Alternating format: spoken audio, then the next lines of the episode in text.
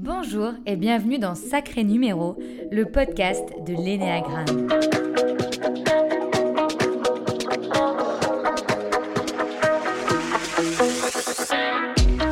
Moi, c'est Camille et je vais vous raconter des histoires de vie, des pratiques et plus généralement des concepts qui rendent ce modèle de l'énéagramme si génial. Dans ce deuxième épisode de Sacré Numéro, je vais vous parler de la peur et surtout de ce qu'il se passe dans notre cerveau quand on est tout petit. Et oui, ce n'est pas pour rien que la majorité des théories de psychologie se basent sur des schémas ancrés pendant l'enfance. Maintenant, vous le savez, un profil égale une peur. Avant de pouvoir identifier sa peur, et ce n'est pas franchement le plus simple, essayons de comprendre comment elle fonctionne. C'est donc l'objectif de cet épisode. Tout d'abord, avant de nous plonger dans l'enfance, reprenons les bases. Imaginons que l'être humain est un iceberg. Ouais, je sais, c'est bizarre, mais imaginez quand même. Ce qui est le visible de l'iceberg, ce sont nos comportements, ce que nous faisons. Pour comprendre pourquoi nous agissons de telle manière, il est intéressant d'aller regarder la partie immergée de l'iceberg. Je vous rappelle ici que c'est ce que mesure l'énéagramme. Pourquoi j'agis souvent de la même façon? Pourquoi j'ai des fonctionnements identiques dans certaines situations? Tout simplement parce que l'être humain est intentionnel. Cela veut dire que nos comportements et nos agissements ne se font pas comme ça. Ce n'est pas hors sol. Quand nous agissons, nous avons une intention, une raison de le faire comme cela. Elle n'est pas souvent consciente, mais elle est là. Et c'est ça qui est la partie immergée de notre iceberg. Et c'est ça que l'énagramme permet de découvrir, de rendre visible. Alors, au plus enfoui de notre iceberg, nous avons nos peurs, nos croyances, ce sont elles que nous allons garder de plus près dans cet épisode. Ainsi, elles naissent bien souvent dans l'enfance. À partir de ces peurs, nous allons créer des besoins. Par exemple, j'ai peur de l'abandon, j'ai besoin de reconnaissance, j'ai peur de la trahison, j'ai besoin de sécurité. Attention, je peux avoir des peurs différentes, mais des besoins similaires. Autrement dit, ce que je vous propose là, c'est juste un exemple. Ce n'est pas parce que j'ai un besoin de sécurité que j'ai la peur de la trahison. Je peux avoir aussi la peur de l'abandon et avoir un besoin de sécurité ou de reconnaissance. C'est juste un exemple. Encore une fois, pour pouvoir connaître sa peur, la question clé est pourquoi je fais ça? Pourquoi j'ai ce besoin? Qu'est-ce que je cherche à combler, à faire, à prouver, à compenser? Finalement, quelle est mon intention reliée à mon comportement? Et à partir de ça, si mes besoins sont remplis ou non, ou partiellement, je vais donc ressentir des émotions. De la joie, de la gratitude, de la confiance si je suis en sécurité et que ce besoin est le mien.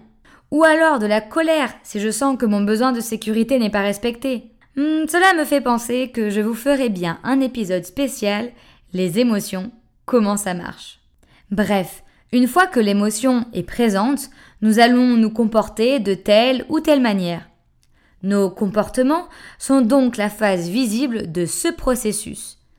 Une peur qui fait naître un besoin, rempli ou pas, qui génère une émotion, qui, elle, va générer un comportement. Et connaître notre énéatype peut nous permettre de rendre ce processus plus visible et conscient. Cela explique pourquoi dans une situation similaire, certaines personnes vont être en colère et pas d'autres, ou alors vont être en joie et pas d'autres encore une fois. Tout simplement car nous n'avons pas les mêmes besoins ni les mêmes peurs. Revenons à la peur et à notre enfance. Petite précision.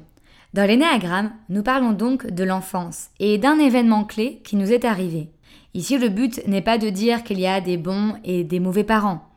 Il y a des éducations, des histoires de vie qui ont des conséquences sur l'enfant qui deviendra adulte. C'est tout. Par exemple, une éducation avec beaucoup de liberté pourrait faire naître un besoin de sécurité, et une éducation stricte pourra faire naître un besoin de liberté. C'est comme ça. L'objectif est juste d'en avoir conscience. Quand nous sommes enfants, nous ne connaissons rien sur le monde. Nous allons alors baser notre connaissance en développant des croyances à partir de ce que l'on comprend, de ce que l'on nous apprend, de ce que l'on teste aussi, des réactions que nous pouvons percevoir. En fait, tout part de là.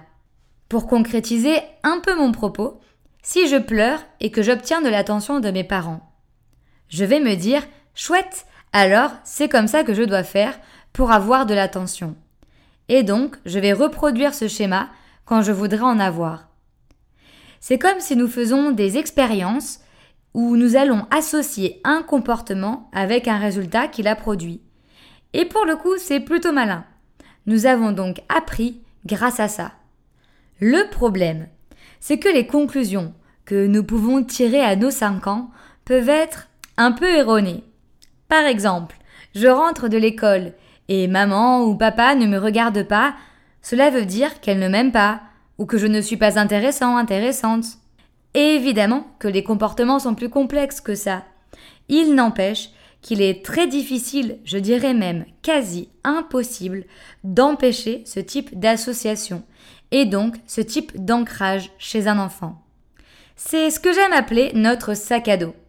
Imaginez, au cours de votre vie, vous construisez des croyances sur la vie et sur le monde qui vous entoure.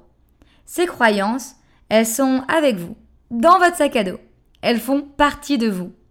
Ces croyances, elles peuvent être sur vous, sur les autres, sur le monde.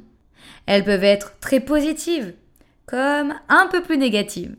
Vous allez me dire, pourquoi je vous parle de sac à dos et de croyances? Tout simplement parce que la peur, ça fonctionne de la même façon. La peur est dans notre sac à dos. Un jour, dans votre enfance, vous avez vécu quelque chose de puissant pour vous. Pas forcément de traumatique, mais d'important. C'est normal que vous ne vous en rappeliez peut-être pas. Cet événement clé de votre enfance a fait cristalliser une peur que vous avez maintenant dans votre sac à dos et qui sera constitutive de votre profil énéagramme. Par exemple, la peur du profil 1 est de ne pas être à la hauteur. Celle du 2, d'être rejeté. Du 3, celle de l'échec. Du 4, le manque et l'abandon. La peur du profil 5, l'intrusion et le vide intérieur. Celle du 6, la trahison. Du 7, l'enfermement, la souffrance et la mort. La peur du profil 8, d'être faible, vulnérable.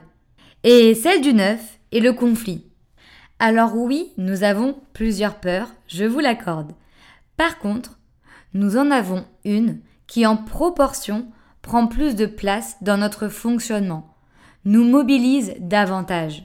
J'aimerais vous rappeler ici deux choses. La première est que l'énéagramme n'est pas là pour vous enfermer dans une case. Et la deuxième, ce n'est pas parce que l'on a la peur d'être rejeté, par exemple, que l'on a réellement été rejeté. C'est juste qu'à un moment, dans notre enfance, nous avons ancré, retenu dans notre mémoire, et du coup nous en avons déduit une croyance et une peur, celle d'être rejeté. Nous parlons bien ici de perception qui se crée dans l'enfance. Notre peur va donc définir certains besoins. Par exemple, le profil 6, qui a peur de la trahison, a besoin de sécurité relationnelle. Si ce besoin est rempli, c'est OK, il va éprouver des émotions et du coup des comportements associés autour de la joie. Si ce n'est pas le cas, il pourra avoir des comportements qui seront le moyen de mobiliser une émotion comme la colère, la peur ou la tristesse pour se défendre et faire passer au cerveau le message. J'ai ce besoin qui n'est pas rempli et donc cela active ma peur, donc défends-toi protège-toi. C'est ici que l'être humain va mettre en place ce que l'on appelle les mécanismes de défense. Alors pourquoi je vous parle de tout ça? Pourquoi je fais un épisode spécial dédié à la peur? Parce que c'est la clé pour connaître votre profil. Si vous n'avez pas la peur, vous n'avez pas le profil. Je sais, il est difficile de connaître sa peur fondamentale. Peut-être que certaines personnes qui écoutent ce podcast en ont conscience et ont déjà travaillé sur elle. Dans ce cas, c'est le moment de se mettre en mouvement. Comment apprendre à vivre avec sa peur? Car oui, elle sera toujours là. Comment nourrir vos besoins sans pour autant qu'ils vous freinent dans votre vie personnelle ou professionnelle? Bref, le travail de toute une vie. Pour les autres, la première étape est de pouvoir l'identifier. Quelle est la peur la plus fondamentale de votre vie? Vous avez deux heures. Peut-être tout à l'heure, quand j'ai évoqué la peur liée au profil, certaines vous ont parlé. C'est une première piste. Je vous conseillerais évidemment d'écouter les prochains épisodes qui vous clarifieront chaque profil. En attendant, il serait intéressant d'identifier les messages forts, les croyances que vous avez sur vous, sur les autres ou sur la vie. Par exemple, une femme doit être forte. Le monde est dur, il faut se battre. Je n'ai jamais de chance. Je suis différent. L'homme est fondamentalement bon ou mauvais.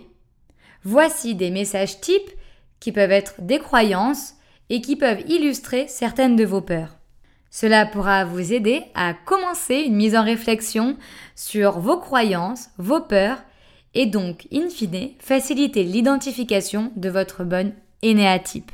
Maintenant que les bases de l'énéagramme sont un peu plus posées, le prochain épisode de Sacré Numéro, le podcast de l'énéagramme, sera dédié au profil 1. Vous le savez maintenant, certaines personnes vont passer derrière le micro pour se livrer. Après cet épisode, vous pouvez mesurer le cadeau qu'ils se sont fait et qu'ils vous ont fait en partageant leur partie immergée de l'iceberg. Vous avez envie de passer derrière le micro? Venez me le dire. Vous avez des questions et des réflexions auxquelles vous avez envie que je réponde? Venez aussi vers moi. Bref, vous l'avez compris, j'ai envie que ce média vous soit utile. En tout cas, n'hésitez pas à partager, à me suivre sur les réseaux sociaux. Vous connaissez la chanson, vous savez où je suis Facebook, LinkedIn et Insta. Je vous souhaite à tous, peu importe ce que vous êtes en train de faire, une belle journée, une belle soirée et une belle semaine.